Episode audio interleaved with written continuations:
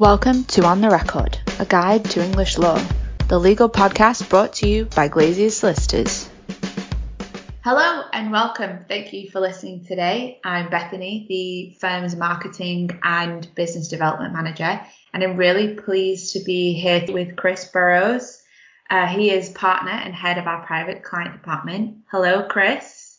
Hi, Bethany. How are you?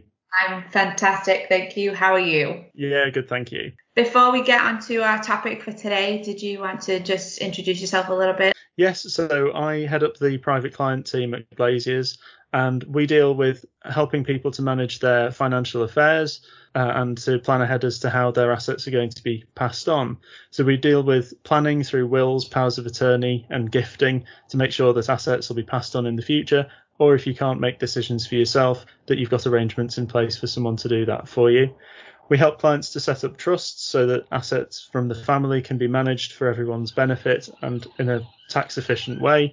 And then in the event of a death, we help deal with the probate and the estate administration process to pass those assets on. Yes, so a lot of work there, a lot of different bases that you cover. As a non solicitor myself, I've always looked at it as uh, planning for the unknown and making sure that everything is set up. So for somebody like me, would you say that's an accurate way of looking at the things that you do? Obviously, there's a lot more to it, but. No, absolutely. Um, we, we essentially have three functions. We're helping people to plan ahead, to look at how the assets will be passed on or how decisions will be made. Um, also to protect those assets. So what kind of structure they have in place, whether it's owned individually, whether it's owned by people together, whether there's some sort of legal structure such as a company or a trust that owns those assets, and then ultimately how they want to pass them on either in lifetime or in the event of a death. So it's that sort of planning and preparation, and then then uh, ultimately handing it over that, that we come in at all of those different stages. Well, you bring up a really interesting point, and I think that leads us very nicely into our topic today. Uh, because we will be discussing common reasons why business owners don't make wills. Um, and I think it you know, a lot of people don't really think about the fact that you can sort of plan for your life maybe, but there's as a business owner, there's other bits that you have to think about as well. I know you and I have discussed this a number of times, but there are a couple of different reasons that we see many of our clients don't really think about when it comes to making wills. Um, and I think you'll agree that probably the biggest one uh, that we see is that people don't really think about their own deaths. You know, saying that out loud and thinking about it, it's very difficult to think, oh gosh, what you know, what are you going to do? So, what sort of things do you see when when people have that sort of mindset? Well, it's certainly not uncommon for people to not want to think about their own death. It's not the lightest of topics to discuss, and depending on personal circumstances, it can bring a lot of difficulties, or there might be issues within the family that you don't really want to, to have to try and address.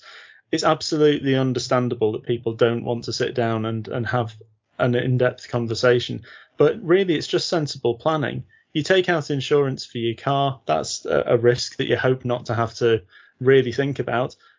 As a business owners, you look at contingency planning for what happens in your business. You have a five year, 10 year plan as to what you want to achieve, what you want to do. A will should really just be the same kind of planning for everyone. It's looking ahead to the medium to long term as to how your assets are going to be passed on if the worst does happen. Everyone hopes that it's not going to be relied on. But really, it's a case of once you've had the conversation once and got it out of the way, and you've bitten the bullet and had that awkward chat saying, I know it's going to happen someday. What do I want to happen? People actually get into the habit of it. And every three years, five years, they dust the will off, even if it's just over a cup of tea at home, checking that it's still doing what they want it to do. But if there have been changes in the tax regime in the meantime, or if there's changes in the family, that's when they think, oh, actually, I need to tweak this uh, or I don't like that person anymore or the kids are now grown up. We don't need guardians. So it becomes a habit really keeping on top of it and, and making sure that it's uh, it's in place. But doing it the first time is definitely the most daunting prospect for clients because they think it's going to be a depressing conversation. And actually, I hope it's not because you should come away from the will making process thinking, great, I've got the peace of mind that I know exactly what's going to happen now and I know what risks there are in my estate or for my family, and I've done absolutely everything I can to try and address those risks. When you say it sort of becomes a habit, is there a business activity that that reminds people, or is there something that they could maybe attach a reminder to so that the habit is locked in and is part of the planning process? Well, there's certainly be no harm in terms of making it part of your your own checklist when you're doing your tax return or when your accountant's doing that for you.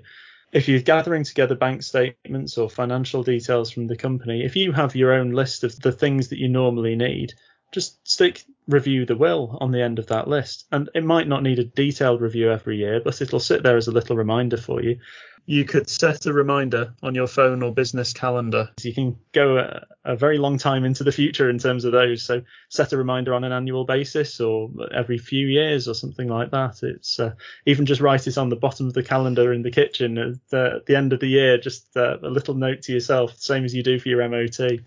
One question, and it sort of strays a little bit away from the idea that we are currently discussing, but are there business implications uh, when it comes to wills, you know, if you own your own business, or are there parts of that that, if the worst was to happen, that could impact the business? Yeah, absolutely. A lot of it depends on the structure of the business and uh, how it's been set up in terms of in terms of who's involved, really. Whether you're a sole trader, whether you're in a partnership with other people, or whether you own shares in a limited company, that can all vary how your assets would be passed on or what your family would be entitled to get out of, of your business. But more than anything, it can impact on how your business runs on a day to day basis. If you're the sole shareholder and director, or if you're essentially a, a, sole operator of your business, if you're not there to make the key decisions, is anyone else going to be able to step into your shoes and, and run with it and safeguard the assets that you've built up within that company? So there's a lot of planning that can be done to make sure that those measures are in place so that the business isn't going to be adversely affected or suddenly stop trading in the event that you either die or you lose capacity to make decisions. All of that sounds incredibly complicated. Is the process for putting a will together is is it is the idea that it is so complicated something that people give you as a reason why they've not got to doing a will before? Yeah, absolutely. People look at the various things they have, whether it's personal assets, whether it's family background, whether it's just the ins and outs of their company, how it works, and, and what they need to do with it. And it becomes a lot to think about. And if you were to try and deal with it all in one go, then yes, it would be a big job to, to face. But really, my role in that process is working with the business owners and breaking it down as to the things that we do need to concentrate on. There might be some issues that actually look like they're going to be a big problem, but we know of ways of, of managing that situation or putting fairly straightforward planning in place to mitigate those kind of risks. One of the big issues is really looking at, as we've just said, how the business is structured and knowing what you're actually entitled to pass on, whether it's shares or whether there's a mechanism in the company so that someone else would buy your shares or the company might absorb them. And that's a case of really checking the articles uh, and the, the company's own documents and its rules to see what you've got set up. That's not something the business owner necessarily has to look at themselves. It's the kind of thing that we can report back to them and say, if something were to happen to you or one of your co shareholders, this is where you'd stand. And then we can put the measures in place to plan around that. What would you say to young business owners that maybe say, I'm only 28, why do I need to have a will? So that's really good question. It's something that everyone should do. As soon as they've got some assets that are worth passing on, it's worth making a will. So even if you your business is in a fledgling stage and it doesn't have a massive amount of value, or you've bought your first house but realistically you've only got the equity that you've put into it, you've not really made a dent in terms of the mortgage yet. It's still worth having a will in place because it means that you've you can control who will inherit rather than letting the law decide who's going to get the assets if anything happened to you. So there are default provisions within the law which depending on your personal circumstances, will pass it to the relatives who are closest to you by relation, but they're not necessarily the people that you would want the assets to go to.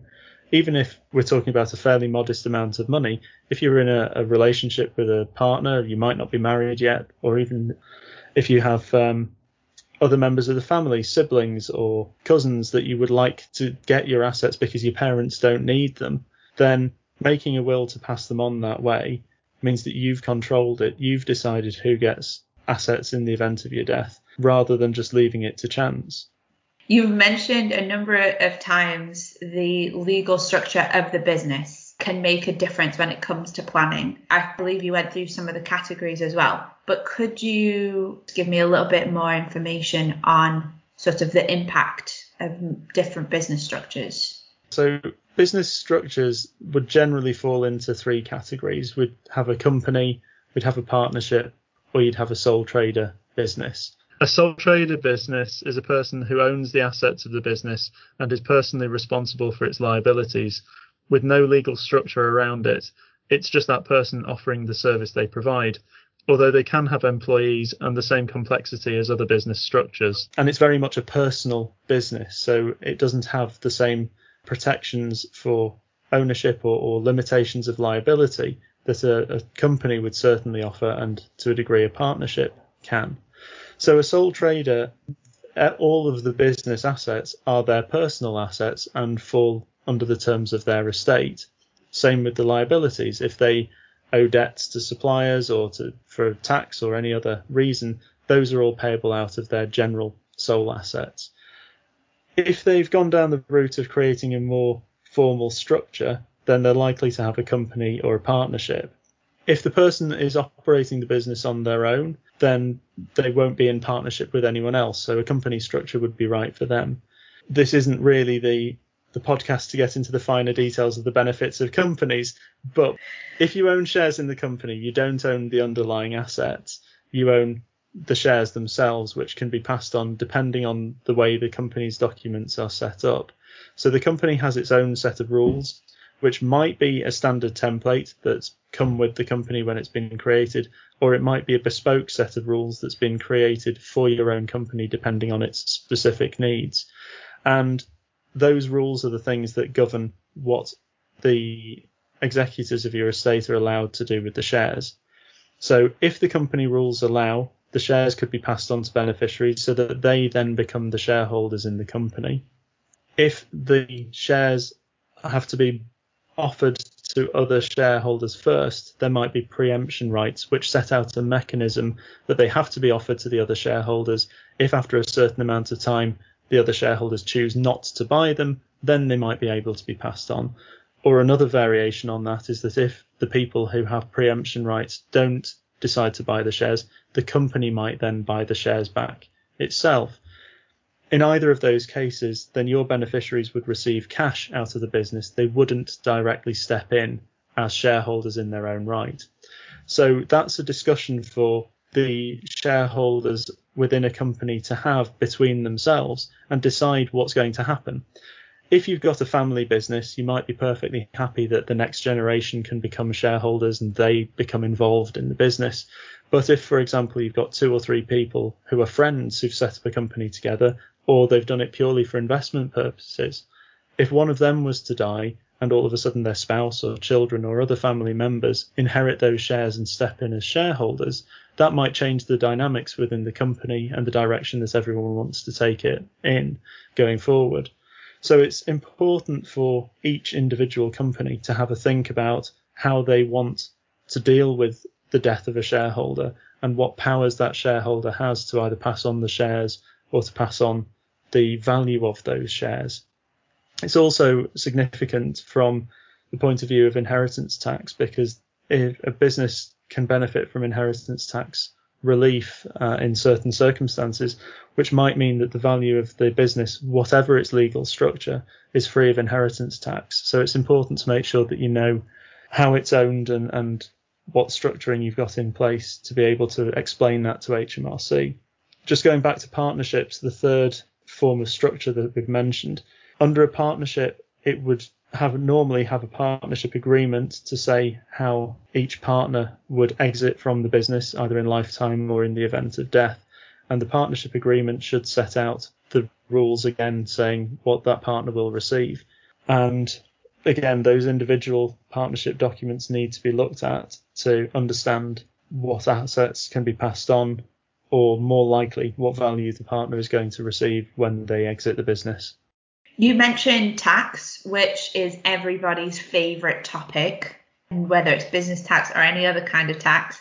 I was just wondering what sort of tax implications a will can have outside of the inheritance ones that you mentioned. Is there, is there anything else that business owners should be aware of when it comes to tax implications?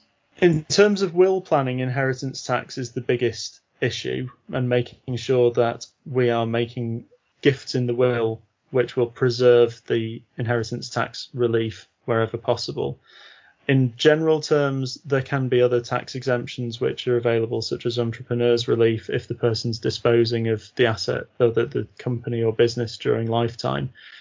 Um, that can be relevant in terms of lifetime planning, but in terms of will planning, it tends to be inheritance tax. The biggest risk with that is that if you have a business owner and they're leaving the majority of their estate to a surviving spouse, either as a direct gift or in trust for the surviving spouse. That's free of tax because of spouse exemption. So if you've got business property relief, meaning that you're not going to pay inheritance tax on the value of your business, and you've also got spouse exemption, you're only going to be able to use one of those. You can't exempt the same thing twice. So spouse exemption takes priority and it would mean that effectively you've not made use of that business property relief that you've built up through owning the business. So we can look at how to structure the gift of the business assets and perhaps give the business assets to children or grandchildren or wider family members who wouldn't receive an, any favourable inheritance tax treatment through another type of exemption. So we can use that kind of structuring to make sure potentially working with the business owners accountants to make sure all of the right structuring is in place and that the company will meet the qualifying criteria to get that level of relief. You mentioned a lot of things that hopefully would change a business owner's mind in terms of you know planning for the future and getting a will sorted. Would you be able to just speak very briefly on the process that you go through with clients? Thinking about death obviously isn't always a nice conversation. So, how does the process work with you and your team? So, our process begins by starting to get to know the person and their assets and their background and their concerns. Normally, we'll have a meeting with them either face to face or video conferencing if, if necessary. And before that, if they are able to, it's helpful if they can put together some thoughts or some information about the assets that they have sometimes their accountant or financial advisor will be able to provide a nice little breakdown showing exactly what they're worth and where it is. Other times we just have a conversation to work out that information. But that's a really good starting point because it means we know what assets there are, how they're held, how they're set up. We can get details of companies from the Companies House registrars if we need to, uh, or land registry details. So we know exactly what they have and how it can be passed on then the question becomes, who do you want to pass it on to? And we'll have a talk about their priorities, what kind of provision they want to make for the significant people in their life, and balance that against the, the knowledge that we have about their assets and the tax position and how that might be affected. Once we've had that conversation, we will then prepare a draft will for them.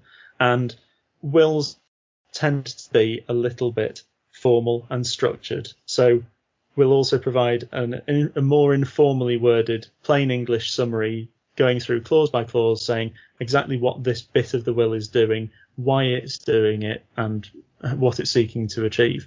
So that when you read the two together, you can see the formal structure of the will, but also you've got that guidance and reassurance in the background. Obviously, if there are any changes or if there's any bits that people want to clarify, then we have another conversation and we work together until the person that's making the will is satisfied that they understand it and they're happy that it's doing what they want it to do. And then at that point, we arrange for it to be signed. And once it's been signed, it can then be put in storage and I would say forgotten about, but I don't want people to forget about their wills. It's put in storage until it's needed, but it should then be reviewed on a regular basis, um, either formally as a, a, proper sit down and repeating that discussion, um, but building on the fact that we've already made a will once, so it's it's a re- refresh rather than a start again, or for the people just to keep an eye on the wills themselves. Have there been any significant changes in the business, significant changes in the family? Have they read an article in the press or seen something online that makes them think, is that going to affect my inheritance tax position? The annual budget, um, if they make any changes to inheritance tax then, or if there's any general political discussion about tax or, or post death planning, those can all be triggers that make people think, oh, I need to get my will up to date again. Well, that was very helpful, and I'm hoping that we've been able to give business owners a bit more of a, a positive thought process on planning for the future. Before I say thank you and we sort of sign off on this podcast, is there anything, any little bits that you'd like to share with business owners, whether it's a bit of peace of mind or just any tips that you think would be great moving forward? Well, one thing that I'd just draw their attention to, we've spent the time today talking about what would happen to the business if they were to die. It's also worth thinking about what would happen if you are alive but you can't make decisions for yourself. And that's going to be a future podcast uh, because it's quite a wide ranging discussion as to what happens and protections that you can put in place. But a lasting power of attorney, specifically tailored to the business, can be well worth the time of, of taking to plan and put those measures in place so that if you can't make decisions for yourself, someone else can step in and deal with your business and more broadly your financial affairs if you if you're not able to make decisions. Yes, that will definitely be a podcast for the future. So if you have questions about that, please uh, stay tuned and we'll speak to Chris again on lasting powers of attorney. But for today, I believe we've looked at all all the different things we were going to focus on. So all I have to do is say thank you to Chris. It's been a pleasure to talk through these things with you, and I hope you have a great rest of your day. Well, same to you, and thank you for taking the time to talk to me about all of this.